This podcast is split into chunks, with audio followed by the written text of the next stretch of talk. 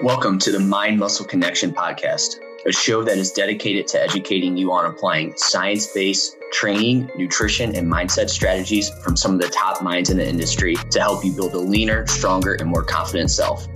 I'm your host, Jeff Hoehn. Let's dive in.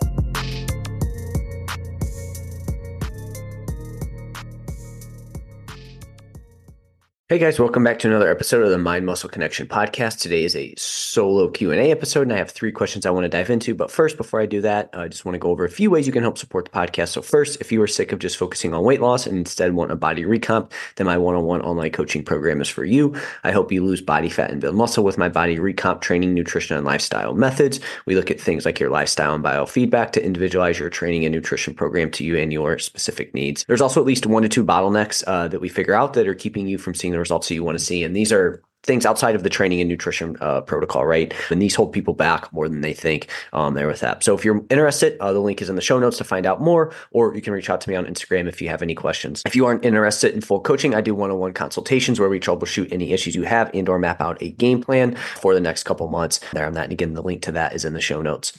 If you want to learn more about body recomp, I have my free uh, on body recomp, what it is, how to do that, how to do it, and you can find the link to that in the show notes as well. Second, if you haven't yet, give me a follow on Instagram, Jeff H O E H N underscore. And that's where I'm most active on social media. And if you have any questions, you can reach out to me there. And then lastly, uh, if you found this podcast to be helpful in any way, if you could leave a rating and review on Spotify, Apple Podcasts, that will be super helpful and it will help more people find this podcast. And again, I appreciate everybody who listens. So with that out of the way, I wanted to dive into today's question. First question was Is five days of training better than four for muscle growth? So I think this is a good question to go over training frequency, but also just to give you my thoughts on this. My thought uh, to just answer this like super quick, and then I'm going to dive into things a little bit more.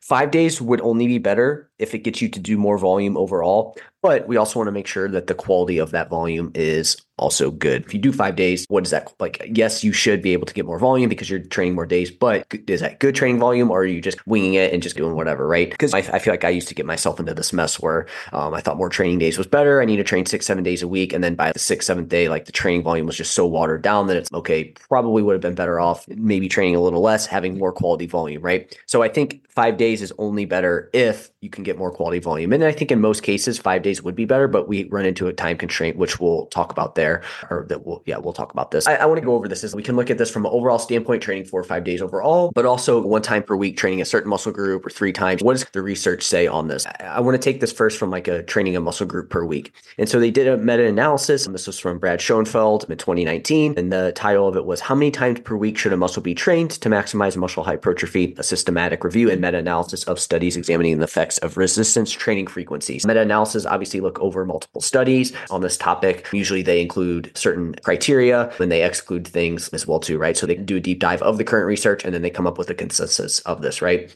And so in this meta analysis, they found that when muscle or when volume was equated, meaning they did the same amount of overall work per week, there was no difference in terms of how often you train a specific muscle group, right? So they state in conclusion, there is strong evidence that resistance training frequency does not significantly or meaningfully impact muscle hypertrophy when volume is equated. Thus, for a given training volume, again, training volume being however you account for volume, right? Is it, is it hard sets? Is it overall volume? Individuals can choose a weekly frequency per muscle groups based on personal preference, right? So if you like to train it four times a week, you can certainly do that. If you train it three times a week, you can certainly do that. If you do it once, you can do that. If you have to squeeze in 15 to 20 sets in one workout, how is that? How does that look? how does that work? Are you going to be able to get that quality volume there with it? When the volume was not equ- equated, meaning they did different amounts overall, higher, higher frequencies were better, likely from the fact that higher volumes allowed them to do more volume and more quality volume overall. When they didn't account for the, the the volume that they did, maybe they did more volume in that higher frequency. That obviously was led to a little bit more muscle growth there. So what does this mean for you? Training a muscle group more frequently is a way to get more volume in overall, which can lead to more muscle growth if it is quality volume. So again, this kind of goes back to, hey, is training two to three days better than one? Again, if you can get more quality volume from two to three days, then yes, it would be better. Now, again, we obviously need to look recovery and nutrition, and those things are going to play a role as well too. But from that standpoint, it would be better. So, meaning if you just train the hell out of a muscle group and you are under recovery and the volume is low quality, far from failure, you have poor technique, poor exercise selection, etc., then this likely won't lead to more muscle growth there with that, right? But if training a muscle group more frequently allows for more quality volume in a week, then higher frequencies are a tool you can use to do that to get more high quality volume. And for example, if you need to do 15 sets for one muscle group, doing 15 quality sets in one workout may be tough. Just by the end of it, the last five, it's like how much quality volume are you actually putting in there at that point, right? From a physical, but also mental standpoint. So by splitting them up into eight sets in the first one and then seven, you can increase the amount of quality volume you do in a week. And again, you don't have to necessarily do eight and seven. You could do nine and six. You could do 10 and five. I think once you get past that 10 ish point, eight to 10 per workout, that's probably where you start to see things maybe go downhill. Now, I do think that's not a absolute there on that. I think it's very individual. Um, I mean, you need to see how you respond. I also think exercise selection is going to play a role in that as well, right? Eight sets of back squats is going to be different than three sets of back squats with five sets of leg extensions, right? So again, exercise selection is going to be key there. So what do I do for clients? As a baseline, I have clients train each muscle group two times per week as a starting point. Then I individualize it based on their results and biofeedback. So usually as a base, we're training each mu- muscle group two times a week, and then we'll alter that kind of based on how maybe what their areas, what their weaker areas are, what their stronger areas are, and also how they recover as well too. So like maybe something like delts, they want to bring it up, training them two times a week. They're seeing pretty good results, but they want to get a little bit more volume in. Maybe we bump those up to three there on that. For example, my uh, leg training right now, I'm just hitting each, I'm hitting quads once a week. I'm hitting hamstrings once a week. That really just comes down to the fact that legs are lower on the priority list and they're a little bit more responsive than other muscle groups. So I can get away with less volume. Therefore, I can do less frequency um, because of that. So again, to go back to our initial question what about four days of training overall versus five and we're not just looking at a per muscle group basis same concept would apply like i talked about if training five days overall allows for more quality volume then five will likely be better than four. However, when designing a client's program, what's important to take into consideration the practical side of things. If a client can only commit to four days, then that's the constraint we have to work with, and we need to figure out the best way to allocate that volume within that.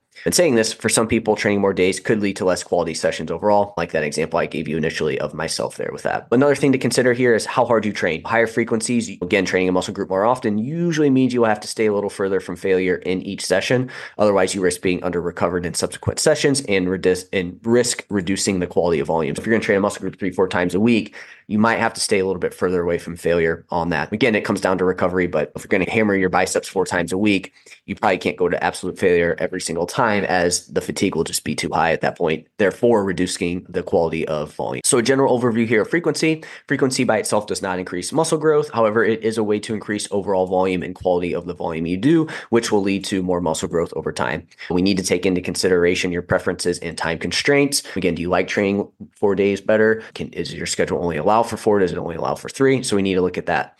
And then higher frequencies usually mean lower intensity per session per set. So again, if you're going to train upper uh, full body five days a week, you probably are going to have to train with less intensity overall to account for that. So hopefully that was helpful there. Hopefully that gave you a deep dive into the training frequency and, and, and its role in, in muscle growth. So again, frequency by itself isn't going to increase muscle growth, but it can be a way to increase volume, which in turn will lead to more muscle growth. All right. So with that out of the way, let's go into the second question. So reasons to do leg press over back squatting with barbell. I had a client also bring this up to me. So I think this is a, a good topic to dive into. So this is the concept of like machines versus free weights right? Is it better? Can you use machines? And so I think this is a good topic to dive into. But let's specifically go over the leg press and back squatting with a barbell real quick. The back squat's going to require more skill and stability, plus the ability to balance a weight. You're going to have to learn how to do that movement. You're going to have to learn how to have that weight on your back, and then you're going to have to balance that weight um, as well too, right? So all those things are going to they require skill. So it's going to require a little bit more skill than a leg press.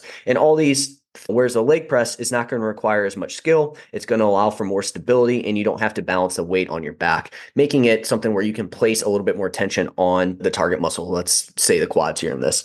One downside of the leg press is that depending on the machine, your range of motion could be restricted, right? So that is the downside with machines is that it can limit your range of motion depending on what you have. Maybe it's not a great machine. Maybe your body just doesn't fit it well. So there is that.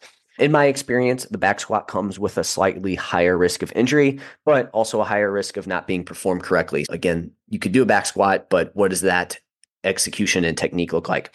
And whereas the leg press, yeah, you can still mess it up. You can round your low back. There can be an injury risk with it, but it's a little bit more easy. You don't have to worry about the balancing. You can just go up and down and you can place more tension on the quads. At least there's a higher uh, likelihood of that happening. And again, this just goes to overall machines are just as effective for muscle growth as free weight exercises each are going to have their pros and cons there on that. But I just want to go over a little research here surrounding, you know, machines and whatnot. There was a meta-analysis, I believe this was a meta-analysis.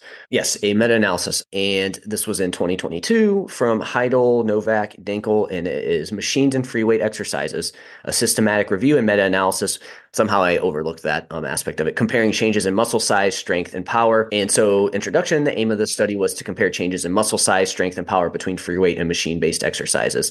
And again, like I talked about with meta analysis, they're looking at certain studies. And then, so they, the online databases of PubMed, Scopus, and Web of Science were each searched using the following terms free weights or barbells or dumbbells and machines up until September 15th. So, they looked at that.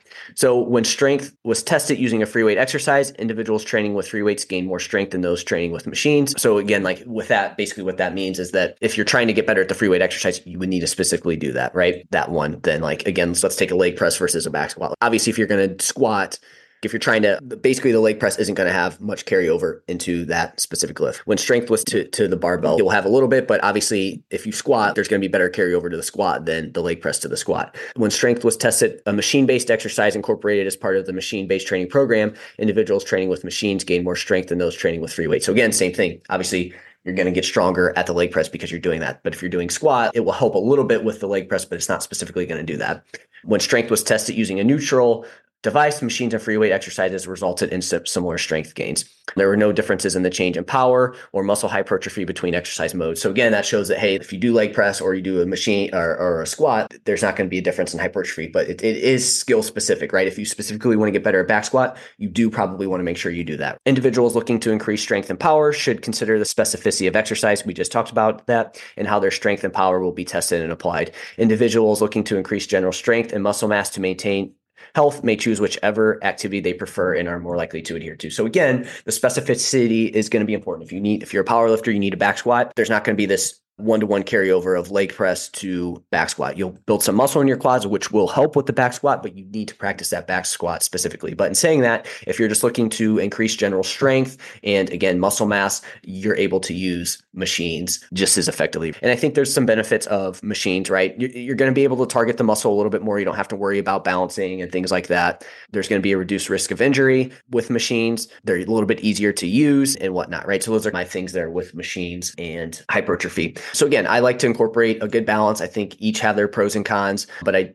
do think we need to get rid of this notion that oh free weights and like barbell stuff is inherently better than than free weights and then our last question of the day is how to find my zone two so for the, we're going to use the five zone scale here because there are different zones that you can utilize here so for the vi- five zone scale i typically do 220 minus age then take 65 to 75% of that. So if we do that real quick, say you're 40, that's 180. Then we're going to take 75% of that, so 135 and 65% of that is 117. So you're looking at 117 to about 135 as a target potential target heart rate zone 2 there on that, okay? So that's going to give it give you your estimated zone 2. You can use 60 70%, you can use 70 to 80, right? There's different numbers here. I think 65 to 75 is a nice happy medium.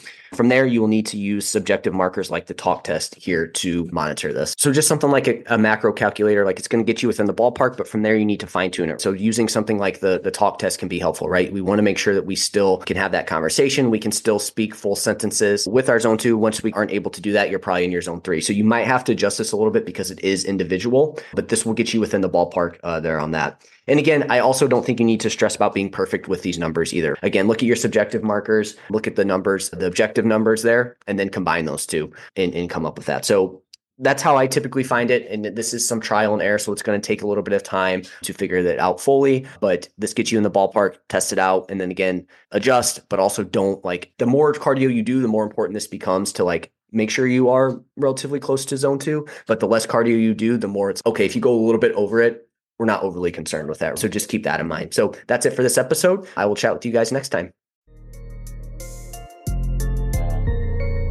Thank you for listening. If you want more free content like this, follow me on Instagram at jeffh91 underscore or visit jhhealth.net. See you next time.